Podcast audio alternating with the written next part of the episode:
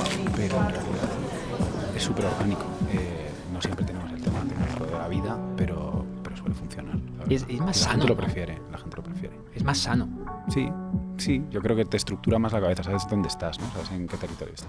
Y, y es, es lo que pasa, eh, que no paramos de hablar, no dejamos de exponernos al mundo, pero madre mía, cómo nos cuesta decir las cosas importantes.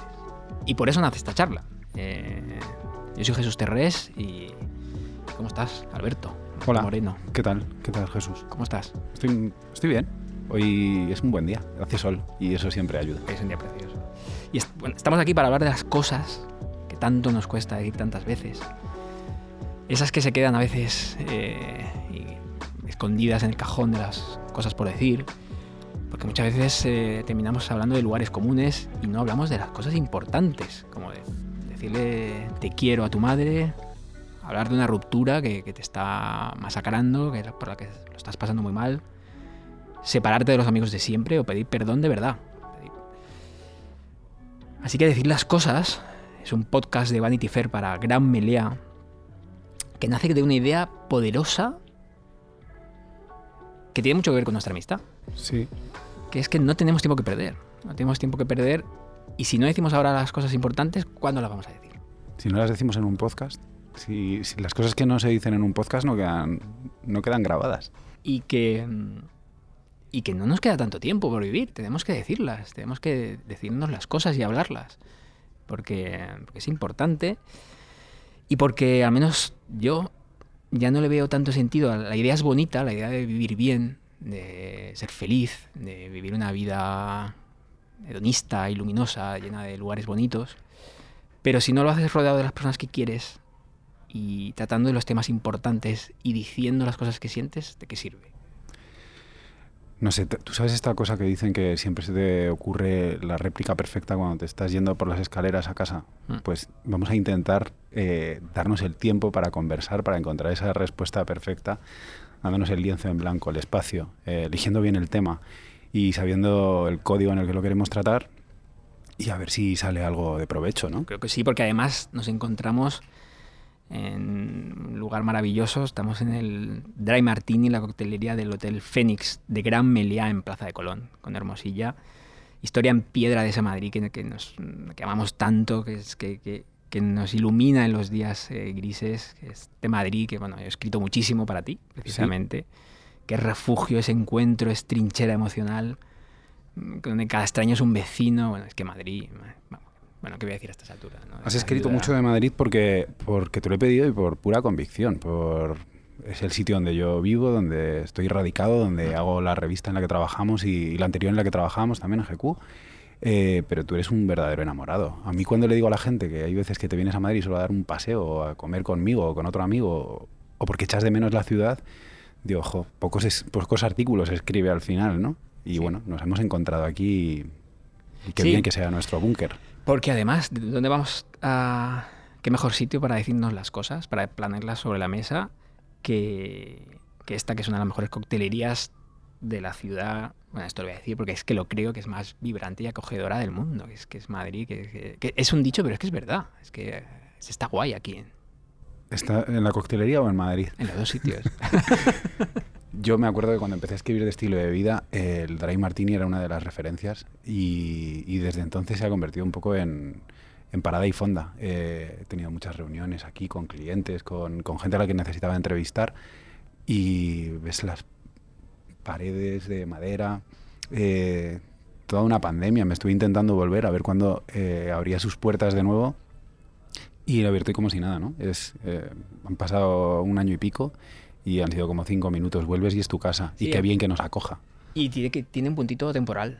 Eh, ¿Atemporal o, o directamente de los años 60? Que, que me gusta mucho, ¿no? Viajar en el tiempo y, y decir, eh, frente a toda esta eh, oferta hostelera que están abriendo, que es tan moderna, tan contemporánea, pues vienes aquí parece la biblioteca de Sherlock Holmes. sí, Y- sí, completamente. Y madera y... y- y- cosas, cosas Y con un mood de los, de los que trabajan aquí que se lo creen absolutamente, ¿no? Que estamos teletransportados en el tiempo.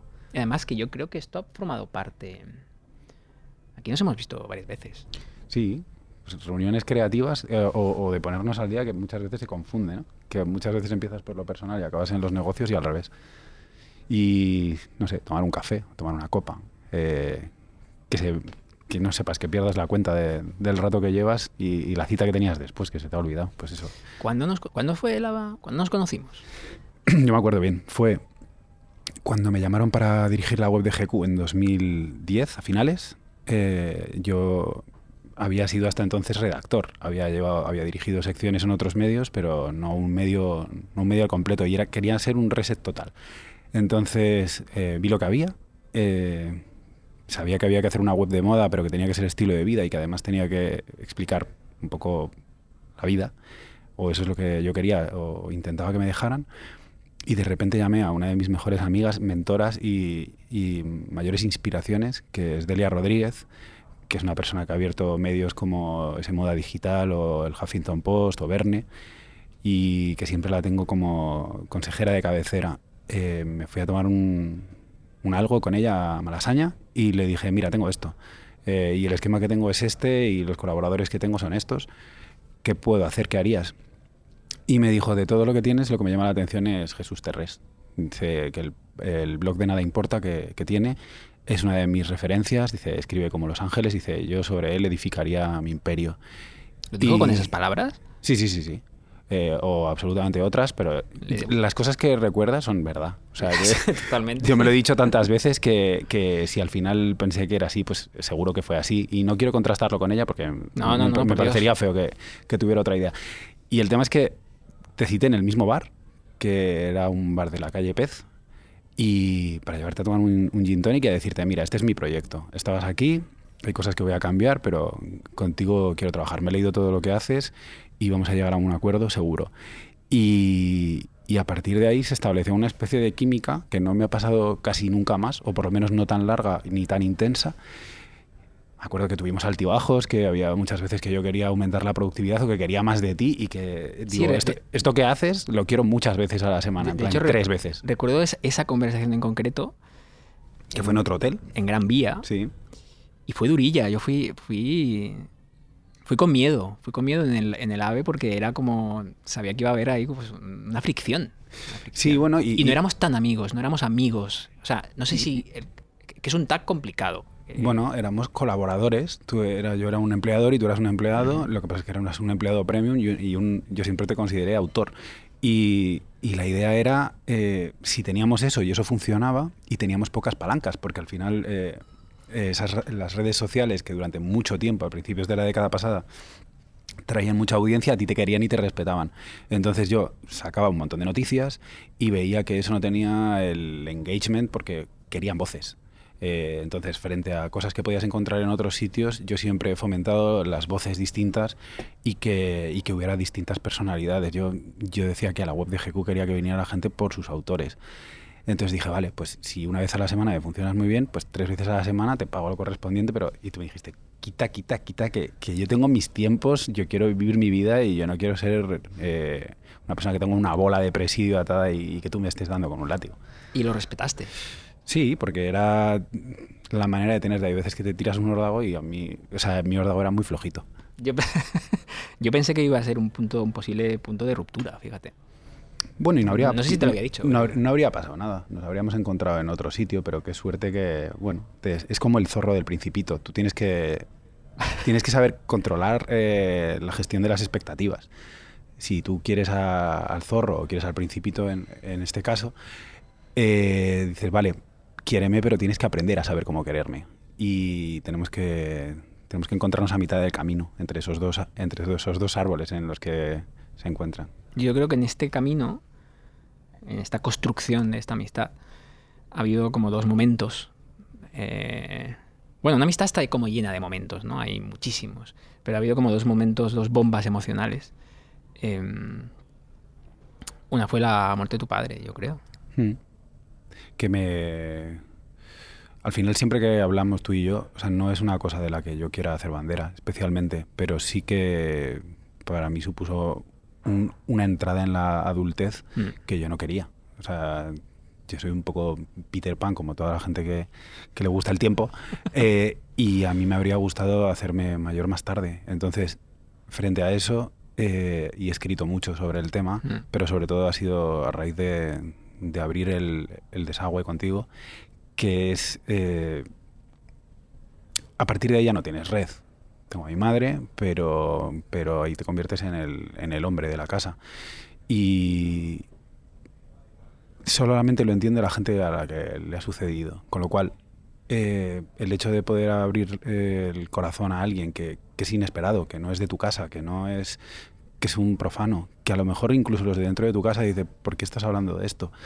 Eh, a mí me siento bien, me conociste más, creo que me conociste en mi profundidad y, y no creo, no digo que siempre que haya un hecho trágico sea cuando una persona eh, llega al máximo de sus posibilidades o de sus capacidades, pero en este caso nos sirvió para abrir una compuerta que se ha mantenido siempre abierta y, que nos ha permitido tener franqueza con respecto a casi todo lo demás. Y fíjate que, que lo pensé el otro día, que mm, pasaron años. eh, voy, a, voy a contar ese segundo momento que para mí ha sido como el que ha sellado, que es una palabra que tú me dijiste antes de que me casara. Me, dije- me- me- usaste el símbolo de sellar, me gustó muchísimo. Em, desde que murió tu papá, que yo no te- creo que no te lo había dicho, pero yo se- sentí muchísima y la tengo ahí almacenada. em, sentí un poco de culpabilidad por no estar más cerca de ti, porque te tenía aprecio eh, y, y te quería como amigo, pero había... No nos decíamos las cosas en aquel momento. Pero bueno, tampoco os echa de menos. Lo que, lo que a mí me sigue sorprendiendo de todo aquello es que la gente que no estuvo a tu lado o de una manera física, porque al final todo el mundo te escribe o te llama o lo que sea, ¿no te acuerdas? Eh, Mm. pero, pero presencias chirriantes eh, en el tanatorio o, Mm. o en una ceremonia o lo que sea, eh, dices, esto va a acompañarme toda la vida. Esta persona que no tenía que haber estado ahí, que tú llegas al momento en el que a veces piensas que sobras, dices, es flipante lo que hizo esta persona por mí. Se acercó en mi momento de máximo dolor, de mayor Mm. eh, sí, yo exposición. eso también lo recuerdo en mi caso. y, y Mm. dices, "Pf, no te tenía en cuenta para nada. Sí, y, no, ahora, y- ahora de repente acabas de entrar en mi círculo de una manera inmediata. O que dice las tres, cuatro palabras adecuadas. Sí. Es, es complicadísimo, con el tono adecuado, con la temperatura adecuada, con... Que a lo mejor las ha copiado de un libro que le ha gustado No mucho, importa, está, bien. todo, está todo bien. está todo bien. Pues ese segundo momento y del primer momento al segundo pasaron años. Yo no recuerdo cuántos exactamente, pero cuatro. Puede ser, sí, eh, sí, cuatro años. Hace tres, exactamente, hace dos, tres años, eh, antes de la pandemia, 2019, Sí. eh, por una ruptura sentimental, eh, pues decidimos, decidimos irnos un fin de semana eh, a pasarlo juntos y a hablar. Esta cosa que es tan natural de las, de las pandillas, que yo lo había hecho muchísimas Que veces. se deja de hacer. Sí, por, por las estructuras familiares en las que te envuelves, porque tu pareja de repente no cuadra con tu grupo de amigos, o porque no encontráis una pareja que os sea complementaria, o porque directamente no tienes un grupo de amigos. Eh, salir a, a los 18 años, yo me acuerdo, mi primer verano, el de la selectividad, que nos fuimos 10 o 12 y luego ya repetimos 3 o 4 años más, hasta que te haces adulto o tienes obligaciones o las vacaciones no casan o, o lo que sea. Eh, yo me he metido en dinámicas de pareja en las que no teníamos nadie con quien ir porque no teníamos una estructura Ya. fácil. O sea, yo siempre he sido de amigos isla y a partir de ahí eh, terapia y diván. Y hay amigos que funcionan muy bien con, con mucha gente y hay amigos que, que solo puedes quedar con ellos y tiene que ser una vez al mes o una vez cada, cada dos meses. Y es así. Pero nosotros, que yo creo que no hacíamos vacaciones con, con grupos, No. nos, nos dimos la oportunidad de decir, bueno, eh, Nos veíamos- cinco días es una locura, no somos los típicos que nos vamos a Finlandia, pero vamos a irnos a una playa de aquí cerca. eh, A una casa de madera Sí, tenía que ser de madera, era obligatorio, era obligatorio, sí. pero un poco por, por esta idea, por esta romantización de las cosas. eh, por todos los libros que hemos leído, por todas las referencias que nos vienen siempre a la cabeza y porque muchas veces queremos ser como nuestros ídolos o como la gente que nos inspiró, yo cuando pensaba en ese viaje pensaba en, en Hemingway y, y en su amigo, este con el En que... el Porsche, ¿no? Sí, es, es una anécdota que me he inventado, que, que la cuento a todo el mundo, pero en mi cabeza Hemingway estuvo 20 años viviendo con su mejor amigo eh, hasta que un día decidió que, que se volaba la cabeza eh, y, y- y estuvieron 20 años sin hablarse porque ya se habían dicho todo. Entonces, esto lo leí en algún sitio, es una leyenda urbana, yo la he perpetuado, se la he contado a todo el mundo, creo que no existe, miradlo en Google, eh, yo lo he buscado y no está, o sea, y si está en Google es porque lo he escrito yo. Eh, pero Hemingway se pasó 20 años en un porche con su colega. Y luego, eh, la última escena también de una historia verdadera, Bueno, eh, claro. en la que Richard Farnsworth va a buscar a su hermano con el que se había peleado, pero que había tenido un ictus, y se recorre dos estados con una cosechadora y se van a ese porche a no decirse nada. Y, entonces- y yo ese fin de semana quería ir ahí, a, si nos apetece hablar, hablamos. Eh, nos decimos las cosas. Y si no nos apetece hablar, nos quedamos callados. Te salió mal, el, te salió mal la intención de no decir nada. Al final se habló. Salió, salió mal. Y yo creo que fue.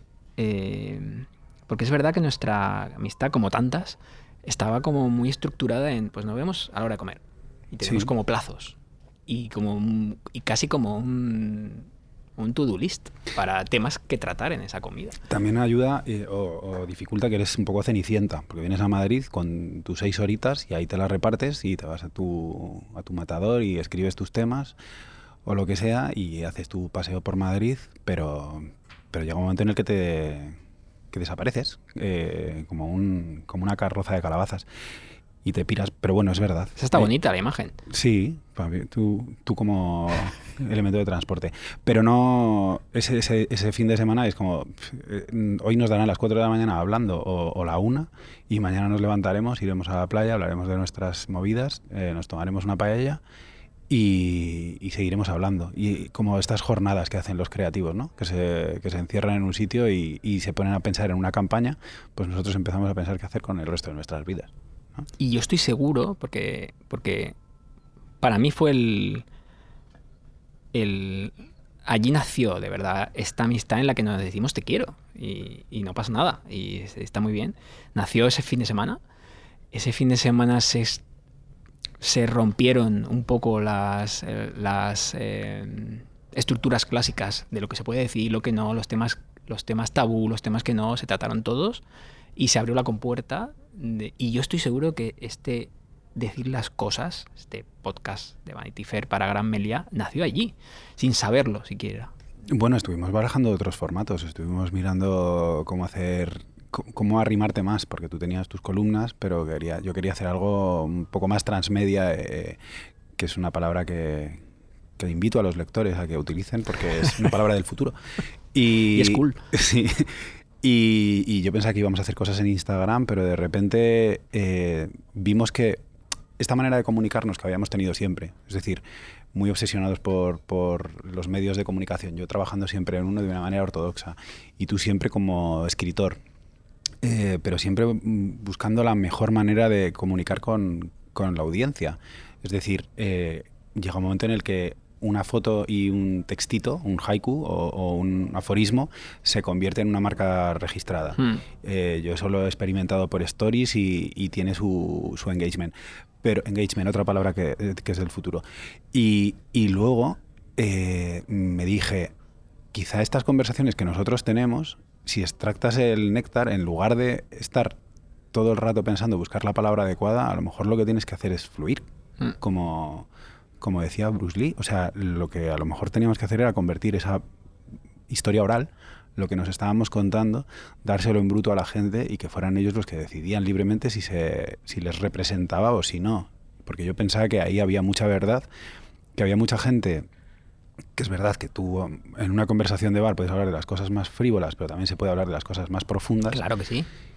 Y que a mí me gustaría saber cómo habla la gente eh, de sus cosas porque se podría seguramente sacar una experiencia útil. De hecho, desde que lo comentamos, desde que está sobre la mesa, em, yo recuerdo que hicimos un pequeño listado en una servilleta Sí. mientras nos tomamos la paella de posibles temas importantes Sí. de los que hablar. Yo lo, eh, no te lo había dicho, pero hay veces que que estoy en un grupo de WhatsApp o en una reunión y, en el- en el- y pienso y digo y, y le digo a Laura, en este grupo no se habla, no se dice las cosas. Lo- lo- y lo silencio. En este grupo solo hay memes. No, Pero- solo, solo hay, no sé, que ganar la nadado, que está guay, nos alegramos, pero hay más, pero, pero ¿qué pasa con, no sé, nuestros sentimientos? Eh, si me has ofendido o no. Yo tengo que decir que no, no es por un rasgo de novismo ni mucho menos, pero casi todos los grupos los tengo silenciados. Pero hasta el punto, o sea, hasta los de mi familia, que los quiero con locura, pero no. a mí, si quieres contarme algo, cuéntamelo de manera personalizada, porque no me, no me puedo poner a debatir.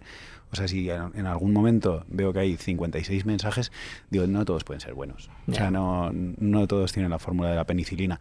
Y, y es lo que nos pasa, que, que estamos tan ocupados que esta atención personalizada yo la valoro cada vez más. Entonces, sí que hay cosas de las que lamentablemente hay que pas- me gustaría llegar a todo, pero hay cosas de las que hay que pasar. Y la primera que yo he puesto en mi lista son los grupos. ¿Los tienes todos silenciados? Tengo todos silenciados y además hay uno que te permite no tener avisos nunca. Eh, No, no, un- es un año al máximo. Sí, pues hubo sí. una época en la que lo pusieron de oferta y era nunca. Entonces es una hora, ocho horas, una semana eh, y, y si tú dices un año, pero yo, yo llegaba a leerlo. Pero si no es como lo de Hemingway, que me lo he inventado y me funciona. Pero, pero claro, lo malo es que sí que te lo ves arriba del todo y eso me, me horroriza. Ya. Porque yo tengo que tener, eh, igual que tengo 35.000 mails sin leer, y Pero esto- puedes archivarlo. puedes archivar, pero te siguen apareciendo. En plan, tiene usted 17 notificaciones. Mm. O sea, le tenemos que preguntar a Adelia, que es, que es experta en tecnología, pero me parece que, que si te siguen escribiendo, si tú estás en el grupo, si no haces esa cosa tan incorrecta de Alberto se ha salido del grupo, me parece que vas a, me parece que vas a seguir teniendo unos cuantos. Ese momento de salirse de un grupo. Salirse de un grupo, ¿no? Igual es un capítulo temático. Yo recuerdo que cuando hicimos. Cuando hicimos eh, ese pequeño listado Sí. de temas. Que nos hemos dispersado a lo mejor. no, hay que dispersarse. Estamos, estamos en, en un bar. En un bar uno a veces tiene grandes esperanzas. Oye, ¿te ha gustado la, No, me, me parece muy mala. Pero Ya. ya, ya lo he dicho en más podcast, incluso. O sea, que es una película que era tan bueno el libro que... Qué bueno es. Que ¿Es top, el- ¿Es el- top 5 histórico para ti? No sabría decir. Eh, seguro que es eh, lo que decía el otro día en, en otro de los podcasts que tenemos con Marta Fernández, el del Club de Lectura de Nota al Pie. Yo decía que seguramente con Fran y Zoe es el libro que más veces he regalado, eh, que fue un- una catarsis en mi vida. Lo que pasa es que el, el elemento diferencial de ese libro, al margen de que está eh, la historia muy bonita de iniciación y de alguien que está intentando abrirse a la vida como periodista, que me puedo sentir muy identificado, es su voz personalísima. Y, y eso en la película es imposible de trasladar. Hay libros que son irreplicables al cine. Yo creo que el que más he regalado, que es un tema interesante, los libros que más regalas, es el que me acabas de devolver hoy, eh, del que vamos a hablar un poquito, que es también esto pasará, de Milena, Sí. Milena Busquets, Milena es guay. Em, yo creo que... lo- pero este no te lo regalé, este me lo, Este me lo has dejado y, y he hecho eso tan absurdo Que es devolver un libro. No sé, pero porque sí, seguramente porque tengo que seguir grabando un podcast contigo todos los meses y si no se puede volver en mi contra o puede convertirse en reproche recurrente. Es bonito regalar libros. No son tan caros los libros, además, me lo puedo comprar yo si me ha gustado. Son baratísimos. Me ha dado rabia que no lo he podido subrayar porque era tuyo. eh, Te lo he doblado un poco. ¿Estaba subrayado? No. Nada. Y mira que tiene frases, ¿eh? Para subrayar. Sí, no, es- hay escritores o escritoras. Muchos tacos también, ¿eh? ¿Sí? Milena habla regular. Hay cosas que no se podría decir en podcast de las cosas que escribe. Em, yo recuerdo. em, ¿Cuándo te lo llevaste? El libro. Fue, Hace dos o tres semanas. viniste, viniste, esto es importante. eh, Fui a Valencia que me dieras el libro. Viniste a Valencia a tomarte una paella y te volviste. Esto lo he hecho más de una vez. Una vez lo hice conduciendo, que eso no lo voy a volver a repetir, porque el AVE eh, comunica personas. Eh, pero las carreteras, y sobre todo si vas solo y dices, ¿te gusta estar solo con tus sentimientos y ir escuchando música de Tom Petty? Igual durante media hora. Pero hay un, hay un vagón silencio. ¿Eh? Hay un vagón silencio. Claro, claro, pero que lo que digo es que yo no me aguanto a mí mismo durante cuatro horas conduciendo en un coche. Ah, vale, vale. Que, lo- que no- que las veces que te vaya a ver será en tren. Se hace largo. No es, no es ninguna campaña pagada, pero o sea, que, que- que yo ya no puedo ir a buscarte en coche. Em, este libro, vamos a hablar hoy de él, porque además, eh, volviendo a ese listado que hicimos, tomando una paella también. Hay, Sí. pa- hay paellas presentes. eh, ¿Te puedes creer? Hay comidas que te cambian la vida. te- pasó a Proust. eh, esa fue para ti, ¿no? Esta última, esta última de Navidad estuvo muy guay. Bueno, hay cosas que, como decís los gastronomistas, eh, te gustan por el producto y otras que te gustan por el momento. Entonces, yo sé que hay una que es irrepetible, a lo mejor algún día hablamos de ella monográficamente, que, que me gustó por, por lo que era, por la, por la experiencia sensorial eh, que, que fue. ¿Cuál? La de Burriana. Ah, bueno. Estamos una paella en Burriana que Vale, era... vale, vale. Que era como parece que tomas muchas que paellas, como pero, chupar nubes. pero yo, yo casi solo tomo paella contigo, que lo Pues sepas. fíjate, eres- que eres un, una valenciano que no, yo no tomo callos madrileños casi nunca, ni cocido. Eh, pero la que nos tomamos esta Navidad pasada en, en Casa Carmela en Valencia fue bonita porque la conversación fue muy bonita. Entonces, cuando Y te llevaste mi libro. me llevé tu libro y aquí está de vuelta. Pues este libro trata sobre un tema Sí. que yo creo que cuando pues, hablamos de, oye, si, si esto en alguna vez lo convertimos en un podcast, que aquí estamos, eh, y estuvimos barajando temas, eh, hubo uno que yo creo que salió de los primeros, Que fue un anime, ¿no? que fue un anime, que estuvo claro, Un anime de dos. un anime de dos, de, de- de toda la multitud que había en esa mesa, en torno a la paella, que es eh, cómo cuesta decirle te quiero a, a mamá. Sí, era, era algo de lo que habíamos hablado mucho, porque al final muchas veces las cosas parten de un artículo y, y tú escribiste uno que, que a mí me llamó muchísimo la atención. En, en 2016 me planteaste el tema eh, y era eso, una, una carta de amor a tu madre a tiempo real, porque hay muchas veces que se le canta la ausencia, pero esta fue a tiempo real. Y, y de alguna manera era muy conmovedor eh, la economía del lenguaje con la que lo habías contado, eh, las imágenes que referías, y que a mí me pareció pues, pues descarnado y, crudo, como siempre es lo tuyo, pero, pero a la vez eh, con el calor de la chimenea.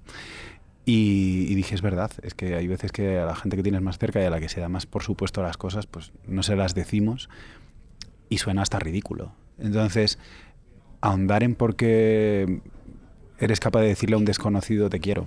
Mm. Eh, y yo siempre lo, lo pienso cuando tienes 18 años y todo es una exaltación de la amistad constante. Empiezas a hacer tu identidad y crees que... Muy buenas tardes. Hola. Old fashion. Old fashion, por, old fashion por aquí. Por. Muchas gracias. Un Dry Martini, clásico, ¿verdad? De Ginebra. Sí, para mí, gracias. Muy amable. Nada, que disfrute. Gracias. Perdido un Dry Martini, obviamente. Le dejo un poquito para el huesito de la aceituna, ¿de acuerdo? Sí, genial. Sí, bueno, brindamos. Vamos a brindar. Muchas gracias. Gracias. Eh, luego seguimos con tu madre, pero es que yo me pedí un dry martini porque la primera vez que vine aquí al, al Fénix... Al Dry Martini. Al dry martini es porque me convocó eh, José Luis Garci. Que tú fíjate, que dentro de, de nuestro ambiente eh, no conozco a una persona que no lo idolatre. Y un día le, le quise llamar porque estaba escribiendo un ensayo sobre, sobre cine y García no tiene móvil. Era imposible dar con él. ¿No tiene móvil ni, ni un Nokia 3210? No, Nada. no le interesa. Entonces, si, si quieres eh, tratar con él, tienes que escribir a, a Josito o mandar una, pala- una paloma mensajera. ¿Tendrá fijo? Eh, tiene fijo en la oficina. Entonces, En casa no.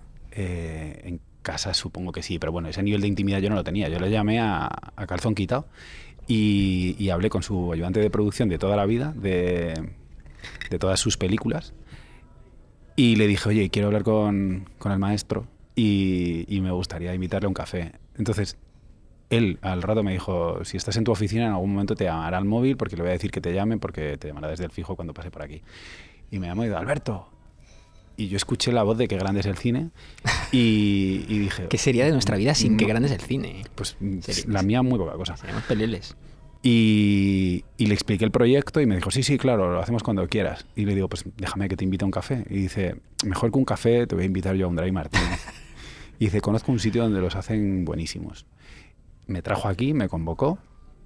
eh, De hecho, es- me y era dicho- mi primer dry martini en mi vida. ¿En, en serio? Sí.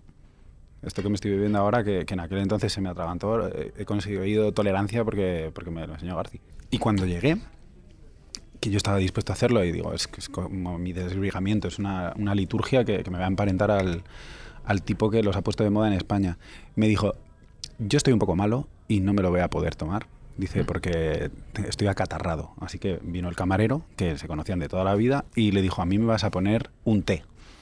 Y entonces, cuando se estaba yendo el camarero, dice, pero un chorrito de whisky le echas. y, y yo dije, qué jefe, ¿no? O sea, que... De hecho- Dijo que uno, uno no era suficiente y tres son demasiados. Sí, sí, eso es que, un clásico. eso es un sí. clásico. Eh, A lo mejor no se lo inventó él. Serendipias, eh, eh, estabais sentados aquí, Estamos justo en este asiento. en, en este, en este rincón.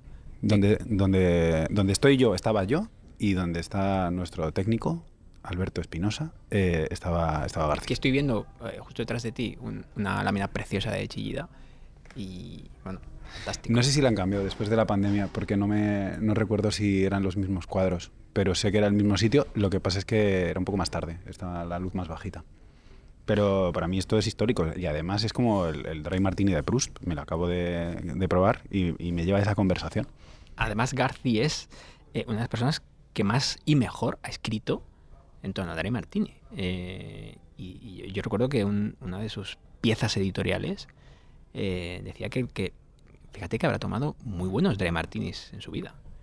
Eh, hablando de sus, seguro, pero hablando de sus piezas editoriales es maravilloso el hecho de que es justo ese día me dijo que había muerto uno de los directores de la Novel Back, que ahora mismo no recuerdo, Ujú. y que le habían pedido un obituario en el, en el ABC. Y, y él, justo cuando estaban a punto de llegar al cierre, mandó no sé cuántas eh, eh, folios mecanografiados. Y entonces le dijeron, no, que, es- que esto no es así, es que hay que mandarlo por correo electrónico. Y ¿Tiene entonces- correo electrónico?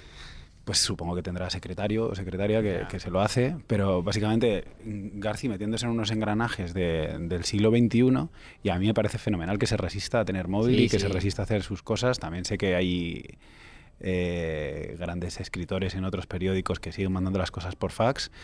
A ver, un respeto, ¿no? O sea, si esta persona te va a traer aquí un testimonio irreemplazable, que haga un poco como le dé la gana. Pues decía eh, Garci que el mejor Dry Martini de su vida eh, lo hacía Alfredo Landa, Qué maravilla. como un barman inesperado. Sí, no sé. eh, a lo mejor es que consiste mucho en el cariño, ¿no? Se querían mucho. Va de eso también.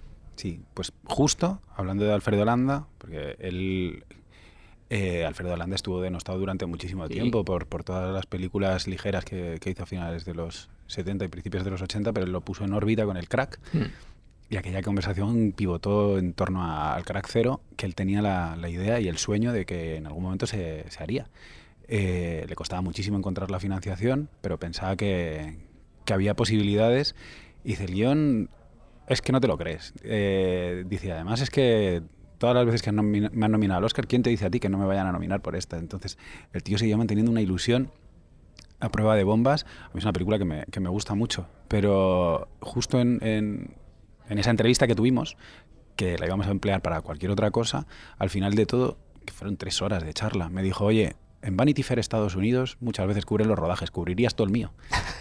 Y yo y al final escribí los diarios del rodaje para la revista y Qué fue una bonito. experiencia súper bonita, sí. Qué bonito. Yo creo que hay una cosa que no te he contado respecto a... Podcast de confidencias. Sí, respe- respecto a ese artículo que escribí para ti. Sí. eh, esa carta de amor a mi madre, al fin y al cabo. Eh, fue en 2016, es que me acuerdo súper bien. Eh, está en el libro también, Sí. obviamente. Y mm, yo no le decía te quiero a mi madre. Hasta en 2016, por, por- por, eh, cataclismo personal, empecé terapia también. Y una de las primeras eh, cajones para abrir, nunca mejor dicho, fue ese. Fue la relación con mi madre. Eh, y ese artículo, eh, pues yo se lo enseñé, a la gente le encantó. Fue, Sí. fue como un poco himno emocional. Sí. De, me escribían eh, más mujeres que hombres diciendo, se lo, he, se lo he impreso, se lo he mandado a mi mamá, le he puesto tal. Y yo tardé un mes, eh, porque Laura me decía, ¿no se lo vas a dar a tu madre para que lo lea? Esa carta que está todo el mundo haciendo suya. "Hostia, me da vergüenza. Claro. Mm, Y yo me da vergüenza que la lea. es muy probable. eh, y siempre le puedes contar a un, a un desconocido mejor las cosas que, que a la gente de tu propio entorno. Quién sabe si porque como han tenido algún tipo de ascendencia en tu vida eh, y se han permitido opinar o te han, o, o te han dicho cómo tienes que hacer las cosas de una manera pues a veces tajante o, o sin dejarte muchas posibilidades, porque tú el testimonio de, un- de una persona de la calle lo coges, lo utilizas o no lo utilizas.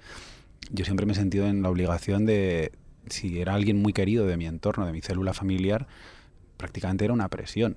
Es decir, eh, si a mí me estás diciendo que haga algo, a lo mejor no te hago ni caso, pero desde luego me va, me va a agobiar. Entonces, hay muchas veces que nos sabemos expresar mucho mejor con los de fuera Hmm. por, por miedo a que nos juzguen los de, los de dentro. Es decir, si a mí mi madre se riera de mí o me dijera que soy cursi o me dijera que... o, o no me dijera yo también, eh, me destrozaría eh, psicológicamente. No, y que hay un momento que se deja de hacer, ¿no? Sí, lo hablábamos antes. Es, yo he tenido muchas etapas, pero por cuestiones de logísticas y de rupturas emocionales y lo que sea, hubo un momento a los veintipico que yo tuve una pareja, cuando ya estaba emancipado y todo, que me volví a mi casa a vivir dos años. Estaba la precariedad esta de no sabíamos qué iba a pasar con los medios de comunicación y yo cuando salí de la carrera pues eran tiempos inciertos. ¿Y dónde te vas a ir? ¿A un piso compartido en, en un en- lleno de goteras o vivir con tus padres? Pues ahí te cuidan. Y yo me acuerdo que a los veintitantos estuve viviendo con mis padres que hacíamos vidas pues eh, muy comunales, o sea, comíamos y cenábamos cuando estábamos en casa, seguro, y luego la televisión la veíamos muy poco juntos. O sea, cada uno veía pues ellos sus programas o sus películas y yo siempre me veía mis películas en versión original, que a ellos no les gustaba leer subtítulos, con lo cual hacíamos esa vida separada.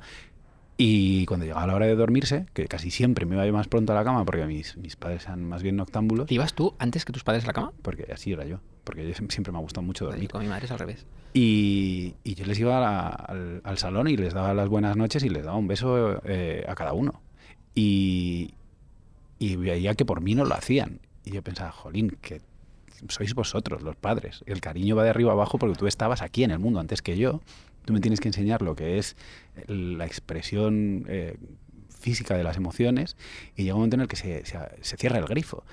Pero del mismo modo en el que llega un momento en el que tienes los primeros pudores y, y te empiezas a cambiar tú solo para que no Mm. vean tu desnudez, pues hay cosas que los padres asumen que eso ya no se hace con los Que se hijos. dejan hacer. Sí, y que, y que lo mismo que se puede hacer con un bebé de un desconocido, que es comerle la, la cabeza a besos, pues llega un momento que tu hijo, no sé si porque es desagradable eh, besarle el acné, o porque ya llega un momento en el que le dejas eh, su espacio, eh, o porque el niño se vuelve muy raspa, eh, a lo mejor todo tiene que ver, porque yo en algún momento dije, ay, quita, y no me vuelvas a dar el beso y les creé un trauma. Pero el, el caso es que yo me convertí en una persona normal y que daba besos a sus padres porque quería demostrar cariño y respeto. Y ellos nunca me dijeron nada, pero, pero tampoco lo asumían como con Ya. muchísima naturalidad, ¿sabes? A mí me- yo creo que ahí tú eres más eh, cariñoso que yo. Y a mí me cuesta más. Yo creo que pasó el tiempo, pasó, no sé, un mes o dos de la publicación de ese artículo. Y se lo llevaste.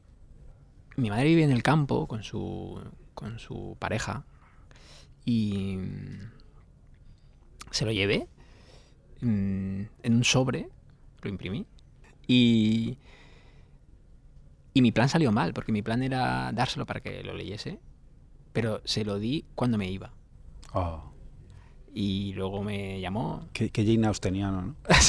me llamó y, y, pues em, emocionada a su manera porque es una manera un poquito más... em, Qué bien escribe Jesús.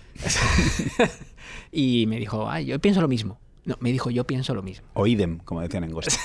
Y, y qué difícil, qué, qué difícil. Tu madre te dice, o sea, porque yo ahora, cuando hablo con ella por teléfono, cuando siempre que tenemos una conversación, y para mí es un logro que parece pequeño, eh, pero es enorme, me ha costado mucho, muchas horas de terapia. Eh, yo cierro todas las conversaciones con te quiero, te quiero. Sí, a, a ella. Por teléfono. En persona me cuesta más. Estoy, estoy, estoy en ello. Yo solo hago con mi abuela. Eh, pero además también me violenta. El hecho de que. Es raro. Sí, de que. y te quiero y cuelgo rápidamente. igual, y, si no igual. Me, y, si, y si no me lo ha dicho, digo, es que no voy a quedar ni esperarme. No sé si O sea, prefiero dejárselo en la boca a saber que no me lo ha respondido. ¿Tu madre te dice te quiero? No. No, de hecho, eh, mi ¿Y padre. no lo echas en falta? No, no, porque sé que está ahí. Eh, lo demuestra todo el rato. O sea, Ya, pero joder. Es que no le sale. Es que lo he hablado con ella y se lo he dicho, es que, no- es que tampoco abraza. Entonces, eh, es una persona a la que yo le estuve durante la pandemia 14 meses sin tocarla, de ninguna manera, porque yo sabía que a lo mejor si tenía suerte eh, sorteaba la enfermedad, pero ella es joven, pero, pero le podía azotar. Entonces yo decidí que no iba a dejar de verla, que Mm. vamos a estar con mascarillas todo el rato, pero que no la iba, no la iba a exponer más de lo necesario. Y recuerdo que si la pandemia eh, empieza en marzo de 2020, hasta mayo de 2021 yo no toqué a mi madre la abracé de lado, poniendo la cabeza, la abracé de lado, quiere decir que la abracé como en, en vertical. Hmm. Eh, Ni, ni siquiera nos confrontamos los cuerpos. Me abrazo con ángulos. Eh, sí, y a partir de ahí bromea, más, más bromeamos sobre la cosa de que no nos abrazamos que lo hacemos eh, con convicción real y luego ella pone los brazos hacia abajo y, y se deja, pero básicamente no es una persona que digas de, de esta gente que da abrazos sabrosos, de- que te toca las vértebras y, y lo disfruta, o, o ese cobijo, no es un abrazo cobijo, es un abrazo de fichar. Pero yo sé que me quiere porque cuando estábamos en lo más duro de la pandemia, eh, llegó un momento en el que estamos súper paranoicos. Yo no, yo no iba a hacer la compra nunca. Y además, eh, por mi logística familiar, tenía un, tengo un hijo pequeño, que en aquel entonces tenía dos años, y que yo tenía que, cada semana, eh, hacíamos dos cambios con su madre, que éramos vecinos, pero yo lo llevaba a su casa, ella lo llevaba a la mía, nos apañábamos para trabajar, y mi madre era la que se encargaba. Tampoco iba a los supermercados porque nos daba pánico a los dos, pero hacía la, la compra a domicilio. Y ella hacía compra para los dos. Dice, bueno, como tú tienes que estar trabajando todo el rato, eh, yo hago la compra para los dos y te doy la mitad. Y hubo un día en el que me dio todo lo que le había pedido y además me bajó eh, un pack de 12 cervezas. que dije, joder, por fin has asumido que soy adulto, porque llega un momento en el que eh, también tiene que pasar hasta los 30 y pico, depende de la familia, pero eh, en el que asumen que tú llegas a su nevera y te abres una lata de cerveza como, como sinónimo de madurez. Y ella dijo, está siendo bastante duro, eh, estás en tu casa, eh, sé que haces zooms por las noches y que te ves con gente y no tienes cerveza, pero yo, y no me la has pedido, pero te voy a comprar 12 latas y me las bajo y me dio todo y dijo, oye, te, te he pedido también esto y dije, no me dice que me quiere, pero esta es la ver, prueba es- palpable de que me está queriendo caja bastante. cervezas es una carta de amor. Sí, las tenía que haber disecado o guardarlas ahí. Hacerles una foto. Sí, no, pero fue. Lo escribí en, en algún artículo, pero, pero es que me pareció. Me pareció muy bonito. Cuando... mm, Yo he hecho igual con, con- con los años, pero mayor. O sea, fíjate, y, y lo pensaba cuando estábamos hablando de decir las cosas. Hmm. Em, tras cada ruptura complicada, porque hay rupturas más ligeras y rupturas más eh, profundas, que yo creo que será otro tema, Sí, el tema de las rupturas. Em, tras cada ruptura, aunque sea una semana, 10 días, yo he vuelto a casa de mi mamá a estar con ella y a lamerte las heridas. a estar con ella, a sentir su presencia, pese a que no hay abrazos o no hay te quiero, a estar, eh, estar cerca de ella. A- Y te pregunta, el mínimo. te pide detalles. Te dice, la querías, hijo. Un poco. Me dice. Recuerdo una vez. La mía quiere detalles. Recuerdo una vez. Y esto es una. una la peor noche. Una de las peores noches de mi vida. Tras un- una ruptura muy, muy, muy, muy dolorosa. Anterior a la que voy a contar ahora. em, que dormí. fu- Fui a una casa en la que yo crecí. En la que crecí con mi papá. eh, y dormí en la cama de matrimonio de ellos dos, de mi papá y mi madre. Y, y vino y me dio un diazepam.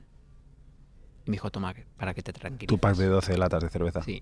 Me dijo, esto es para que te tranquilices y duermas bien. Hostia, y, y fue como un abrazo caliente. Claro, y ahí te, te trata de tú a tú.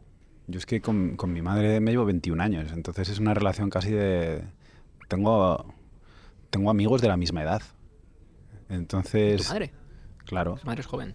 Mi madre tiene, en el momento en el que se graba este podcast, tiene 62 años. Entonces es, es una mujer muy joven. mía tiene 74. Pues la última vez que pasé tiempo con ella, tras la última ruptura, em, una de las noches em, vi una de las películas que trata muy bien esto, que es Nebraska, de Alexander Payne, que sé que te gusta mucho. Muchísimo. Blanco y negro. Mix. Maravilloso blanco y negro. Em, en, en en ese momento no lo entendí, pero poquito después, yo creo que en el 2017, tomé una decisión que sigo manteniendo y que eh, recomiendo a quien tiene oídos, porque no todo el mundo los tiene y no pasa nada. A ver si conseguimos abrir oídos con este proyecto. Que es hacer un viaje con mi madre solos cada Eso- año. Eso es muy bonito. Yo lo, yo lo quiero hacer y no sé si porque se me ha ocurrido espontáneamente o porque, o porque te lo he oído a ti, pero ella dice, sí, sí, cuando se relaje la pandemia. La última vez la llevé a Nueva York y, y ahora me dice que quiere viajar, que quiere conocer el mundo. Claro. Digo, yo te llevo donde quieras. Digo, ¿sabes dónde me, me gustaría ir? Digo, me leí el, el libro de Edith Foster Wallace y lo que me gustaría es irme de crucero. Y ¿De que, crucero? Y que tú fueras a tus a clases de aquagym y yo fuera a ver a cantantes decadentes o hacer Po- yoga. Podemos ir con, con las dos madres. Doble cita. No, te lo digo en Es serio. que te lo compro. Yo, yo quiero conocer Croacia y, y Italia, pero en plan crucero. Entonces, hagámoslo. Compromiso firme. Antes de, que se- antes de que se acabe esta temporada del podcast tenemos que Te lo hacerlo. digo en serio. Mi madre está. Mi Quiere mamá- que se acabe el COVID, que, que no sé si esto va a tener mucha suerte, pero podemos ir con FPP3.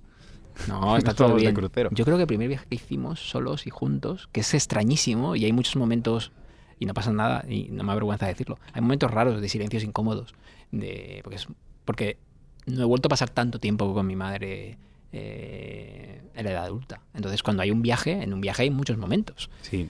Creo que fue el primero fue a Cádiz. Paseamos un montón y y se generan nuevas conversaciones Sí. entre dos adultos, que es rarísimo. Y, y- A mí me, me preocupa mucho o, o me fascina mucho la figura de cuando tu madre sabe que eres un viejo. que yo tengo 40 años y, y- y yo la veo a ella súper joven. Entonces ella me dice, ¿sabes que mi coco funciona igual que cuando tenía 18? a mí me hizo Y, lo mismo. y dice, y dice, "Y tengo 62. Y, y yo pienso lo mismo. Digo, yo soy tan listo y tan tonto que cuando tenía 18. Y digo, no me, no me impresiona tanto que, que tengas 62 como que tengas un hijo que tiene 40 tacos. Eso sí te tiene que hacer sentir mayor. Eso sí que es como, tu hijo ya el chasis no le, no le va bien, ¿sabes? Que no está en, ya no es una joven promesa, ya no está en su mejor momento como artista y como persona. Pues eso me, me- me da pena y me culpo por hacer la vieja a ella, Sí. por ser viejo yo. ¿Has llegado a hacer un viaje solo con ella?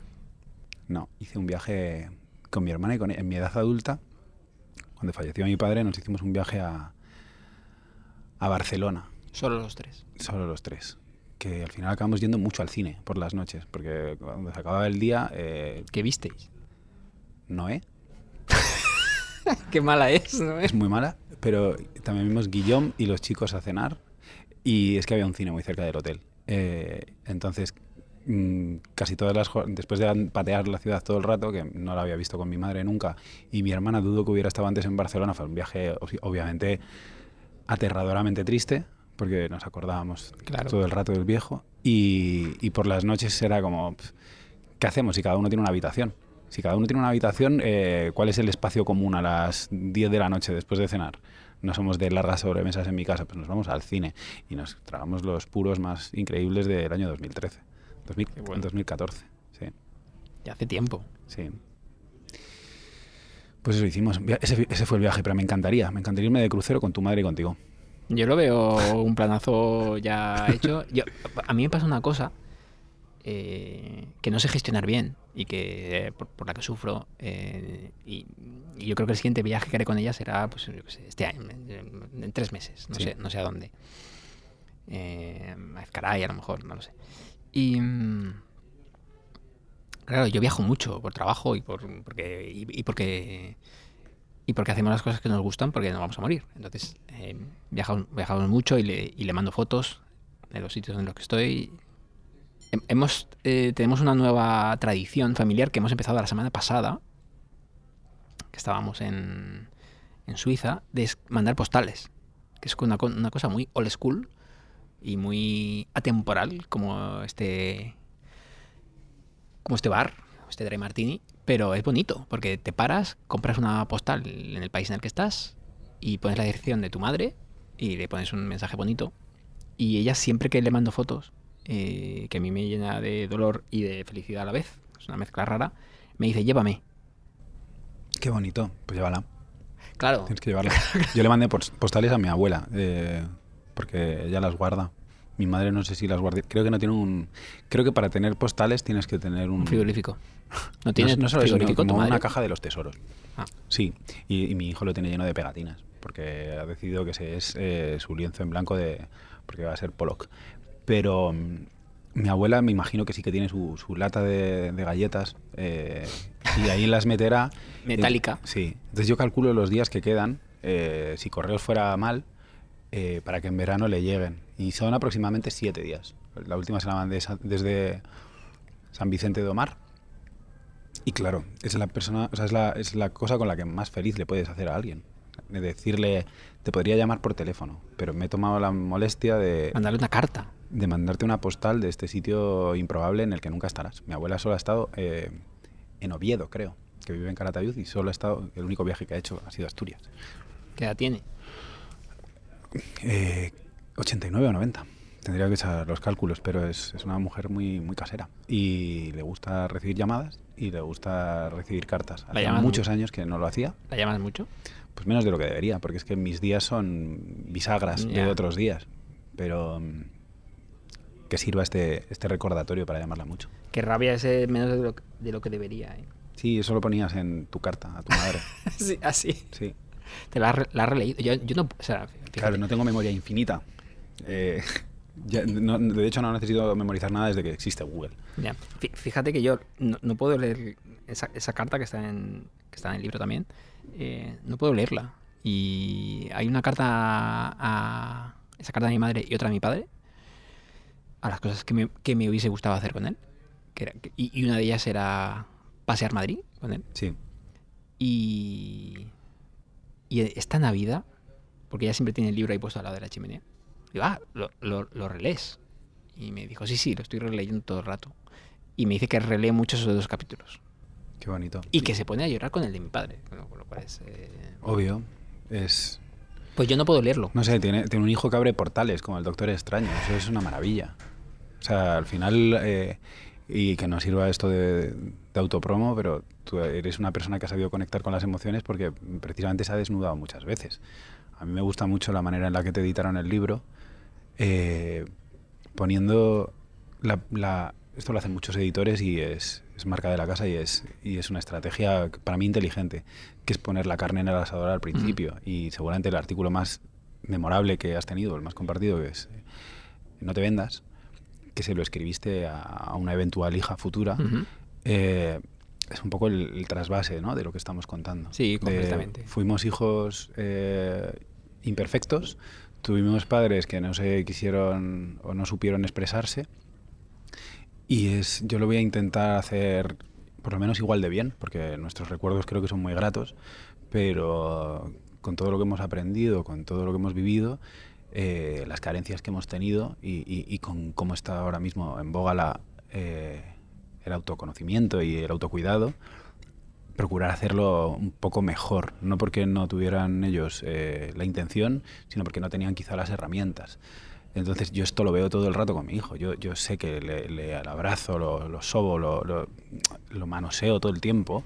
Lo, quiero que se sienta muy querido.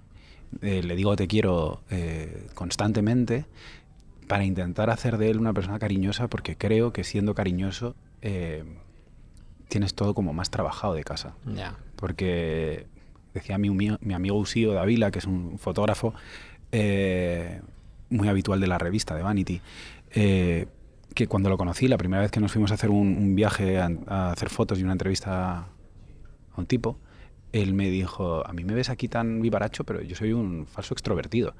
Entonces, él era un impostor de las emociones. Y el hecho de que tú tengas un hijo y, y- y sobreactúes o te comportes con él de una manera mucho más eh, cariñosa o piadosa de, de lo que han sido contigo, es como voy a cargar tu mochila emocional de una manera en la que no tengas carencias luego.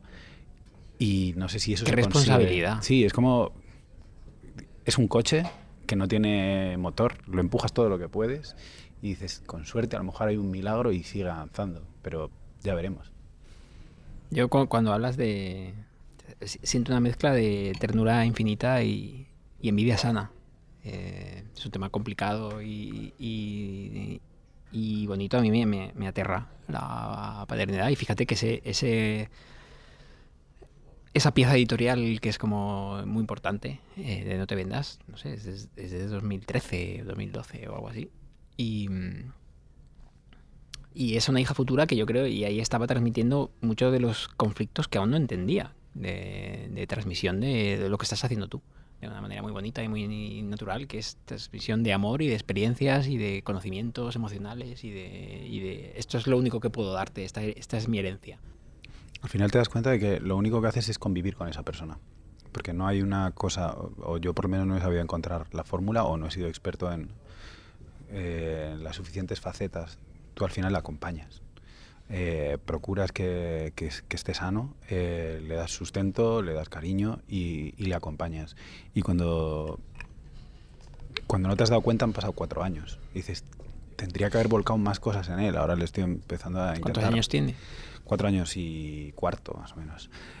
Eh, le estoy intentando leer cosas, le estoy intentando poner pelis adecuadas a su edad, pero, pero dices, "Ay, ya deberías saber ir en bicicleta. O sea, eh, ¿cuál es la jornada paradigmática en la que yo debería haberle enseñado a ir en bicicleta? Que si no estoy siendo un mal padre. En plan, es un 12 de junio eh, soleado en el que él, si, si no ha hecho esto ya va a ir con retraso. Y no tienes ni idea porque no hay, no hay una guía fija. El otro día me contaba una, una madre del colegio que su hija iba a la biblioteca y pedía todos los libros sobre Egipto y todos los libros sobre Japón. ¿Por Y qué? Digo, digo, pero ¿qué- ¿por qué sabe esa niña más sobre Egipto y sobre Japón que yo? ¿Y por qué mi hijo está a la cola educativa del PISA eh, estando en la misma clase? Entonces, no lo sé. Yo lo que trato es de enseñarle a que sea una buena persona y con suerte que no tenga ese conflicto conmigo, que es que está muy solventado y que ojalá mamá cuando escuches este podcast te parezca bien. Eh, ¿Escucharán nuestras madres? Bueno. Bueno, se los podemos poner en ese futuro eh, crucero. Puede ser y que, y que despotriquen. Sé, nos vamos a tomar un café en el crucero y que digan, "Pf, tu hijo estuvo mejor que el mío. Em, cuando preparábamos este em, esta charla, em, había una cosa que me ha saltado bastante, que la entiendo, ¿eh? Y- y es bonita, pero, pero quiero hacer un llamamiento. Y es que hay una hay mucha literatura. Para empezar, este libro que, estamos hablando de libros de nuestra vida, y para mí sin duda también esto pasará, eh, que es esa carta complicada de eh, amor, de o ese duelo, ese duelo hecho libro de Milena hacia su madre. Mm, y pensando un poco en literatura eh, en torno a en torno a los padres, digamos, en Tierra de Campos de David Trueba o en Tiempo de Vida de Marcos Giral Torrente, que es buenísimo, em, siempre en torno a un padre ausente, es como muy habitual ver eh, narrativa, productos eh, de ficción en torno a padres que ya no están, porque es como papá, mamá, ya no estás, que- suele ser más papá, por cierto, ya no estás, eh, yo escribo este libro o produzco esta obra o hago esta película para honrarte Sí. pero no hay tantos y yo quiero mm, no es que quiera pero creo que lo valioso y, y no, que es, no es que eso no sea valioso porque es, es probablemente sano es hacerlo en vida y, y, y yo creo que es, es te- te- tenemos que romper esas barreras y que decir te quiero y que buscar ese abrazo y que superar esa vergüenza que, que yo tengo no lo puedo evitar en vida porque mm, ¿Sabes lo que pasa? Yo, me he dado cuenta que la vergüenza es un sentimiento atávico y eh, que no se puede sortear. Porque cuando tú tienes un, hijo pequeño y, lo, y lo veo como, como laboratorio, como campo de pruebas, hay muchas veces que yo le digo algo, o le pregunto algo y se enfurruña. Y siempre hay que intentar no penalizar, es decir, no hagas esto porque te va a ir peor. O sea, siempre hay que ir acompañando. Eso es lo, por lo menos lo que he leído, lo que me han enseñado o lo que sé. Y le digo, tienes vergüenza, ¿verdad? Tienes vergüenza, que es un sentimiento que yo no le he explicado. Está en la naturaleza humana. Eh, quizás ser egoísta, o esto es lo que yo he leído, cuando de repente te sorprendes y, y tu hijo es desprendido y te dice, ¿quieres comer esto, papá? Está muy rico. Y dices, también estar en el instinto, pero en el instinto está la vergüenza. Y la vergüenza la tienes que pasar. Entonces, eh, hay que hacer tu mini terapia con tu hijo, no le vas a cobrar esos 75 euros, pero le tienes que decir... la- 75 pavos 70 ¿Cuánto cobran por una terapia en Valencia? 60 50 60. 60 Claro, es que aquí. Eh, pero, pero le tienes que decir, la vergüenza es algo que no tienes por qué tener conmigo. O sea, nosotros esto nos lo podemos saltar. Hay una cosa que siempre eh, comento que me, me gusta mucho, eh, los- se lo leí en una columna a Boris Izaguirre, y decía, eh, cuando vas a un evento social, a partir de los 40 años ya no es una excusa ser vergonzoso. Es decir, te, tienes que comportar como, como un ser humano expansivo, glamuroso, eh, como es Ocurrente. él. Como es él, como era eh, Truman Capote, como es toda la gente a la que siempre quieres invitar a una fiesta porque sabes que te va a generar las mejores anécdotas y los mejores ambientes. En plan, puedes ser muy inteligente, puedes estar muy atormentado, está muy bien tener ahí al escritor maldito en una esquina eh, esperando a que Pero aquí se viene autógrafos, Aquí pero vienes- Sí, te tienes que, o sea, ya la terapia te la damos por supuesta. Entonces, tú vas equipando a tu hijo con esas herramientas para, para que deje de ser vergonzoso. Entonces, lo de decir te quiero, que lo, lo decía antes, eh, es como a los 18 años es muy fácil decirlo. En plan, tengo mi, mi gang, tengo, tengo mi, mi tropa, eh, son, mi, son mi gente de confianza. Y es fácil decirlo porque dentro de mm, tres días vamos a cambiar de pandilla y, y da igual. Y lo que te haya dicho se queda ahí. Y conoces todos mis secretos, pero buena suerte porque no, no, no los vas a poder utilizar en mi contra. ¿De qué te va a servir? pero o sea, ese equipaje emocional hay que, hay que hacerlo y, y- y la vergüenza es una de las cosas que hay que matar. A mí lo que me, lo que me limita para decirle te quiero a mi madre o, o a quien sea, eh, o a mi jefe, que sería muy raro, ir a una reunión con tu jefe a pedirle un aumento de sueldo, te quiero mucho, no me vas a dar un aumento, te quiero un montón. Sonaría raro. Sí. Llama manipulador, ¿no? Seguramente. Papá, ¿puedo ver la tele? Es que te quiero. No. Em, la vergüenza como elemento no eliminar, porque supongo que cumple su función. tiene lo explicaba lo explicaba Manuel Vilas que el hecho de exponer las emociones eh, escribir escribir sobre los padres o hablar de los padres o exponerse de esa manera él lo ha hecho con con Ordesa y con alegría de una manera portentosa y, y súper descarnada él decía eh, ¿Por qué tenemos miedo a explicar nuestras emociones? En el mundo anglosajón se hace, los protestantes lo hacen. Nosotros, eh, con esta moral católica que tenemos, que es, eh, tenemos tenemos persianas. Eso, eso no lo tienen en otros países de Europa. Eh, las cosas en España se, se barrían de puertas adentro, siempre. Y eso tiene que ver con eh, un uso muy doméstico de, de las emociones y muy de expresar muy poco. Eh, hemos visto incontables ocasiones en, en nuestra literatura, eh, en Patria lo hemos visto también. ¿Cómo puede ser que algo tan, tan fácil como, como decirle a alguien lo que sientes eh, sea algo de lo que, por lo que pedir perdón, incluso a la hora de hacer un libro superventas? Es decir, yo aquí he venido, me he, qui- me he quitado, y además es que tú te llevas toda la vida desnudando en tus textos. Es como la gran literatura eh, tiene que ser en tercera persona Sí. y además eh, no tiene que haber ni rastro de ti porque entonces no te estás esforzando lo suficiente porque no estás creando otros universos. Mira, perdona, yo te estoy hablando de las cosas que me hacen daño, las cosas que yo conozco, eh, podría documentarme muchísimo y hablarte de, de la Tierra Media, pero, pero te aseguro que de lo que controlo es de esto. Y luego lo documentaré muchísimo y lo enmascararé muchísimo. Eh, pero, pero hablar de uno mismo hay que romper una lanza, ¿no? Porque tiene que ver también un poco con, con toda esta terapia que estamos recomendando todo el rato. Sí, es contradictorio porque, porque en nuestra cultura, en mi caso más mediterránea, pero en todo caso latina, Sí. eh, Tú es eres, supo- tú eres eh, un poco latino, ¿no? Te van los ritmos latinos. a mí no me van mucho los ritmos latinos, pero, pero yo soy muy, lati- muy mediterráneo. Yo te veo bailar en tus vídeos por ahí que, que haces latineo. Sí, sí, sí. Con Laura haces latineo. Bailamos mucho. Bailamos menos de, los, de lo que deberíamos y se lo mandamos a mi madre, de hecho. Y ella siempre me dice... Yo- a mí eso sí me daría vergüenza, Manders. ¿Sí? Y ella eh, siempre me dice, qué sexy baila Laura. No tú, quizá. Tú no. No, no sabía que bailabas, hijo. Y yo, ay, mamá, si te contase. Si yo te, Me contoneo, mamá. si yo te contase.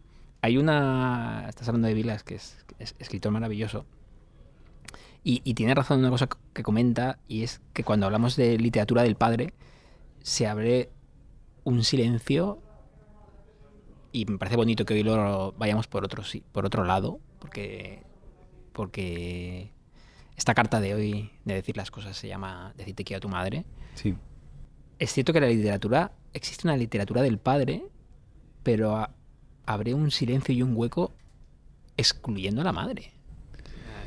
Bueno, él, él lo sortea bien y por eso seguramente hace la apología. Él no quería diferenciar entre padre y madre. Entonces, cuando ve que se le está yendo mucho hacia él, porque normalmente son presencias más enigmáticas, porque han estado más tiempo fuera de casa trabajando, sobre todo Vilas, que ahora mismo tendrá 50 y muchos o 60 cumplidos, eh, hay este gusto por equilibrar, por no sé si por ser políticamente correcto, pero si- sino por darle un tributo debido a la madre, por lo que sea, por, por factores ambientales, por, porque las enfermedades a veces nos tocan más a los hombres. Eh, el padre falta antes y la madre eh, no, se, no se convierte en eh, seguro, o sea, excepciones todas las del mundo, Sí, sí, pero, sí, pero. En, en mi entorno pasa mucho. Eh, y él intenta equilibrar, pero del mismo modo que le preguntas a, a tu hijo a quién quiere...